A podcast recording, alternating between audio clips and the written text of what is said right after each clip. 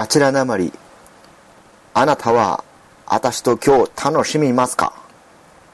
彼女はピアノを遊んでいます。これは外国人の日本語ではない。人前をはばからぬ若いアベックの会話に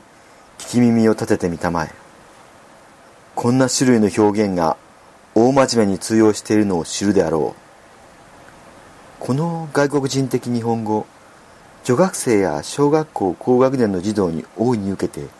東京の某校ではご法度の金礼が出たくらい。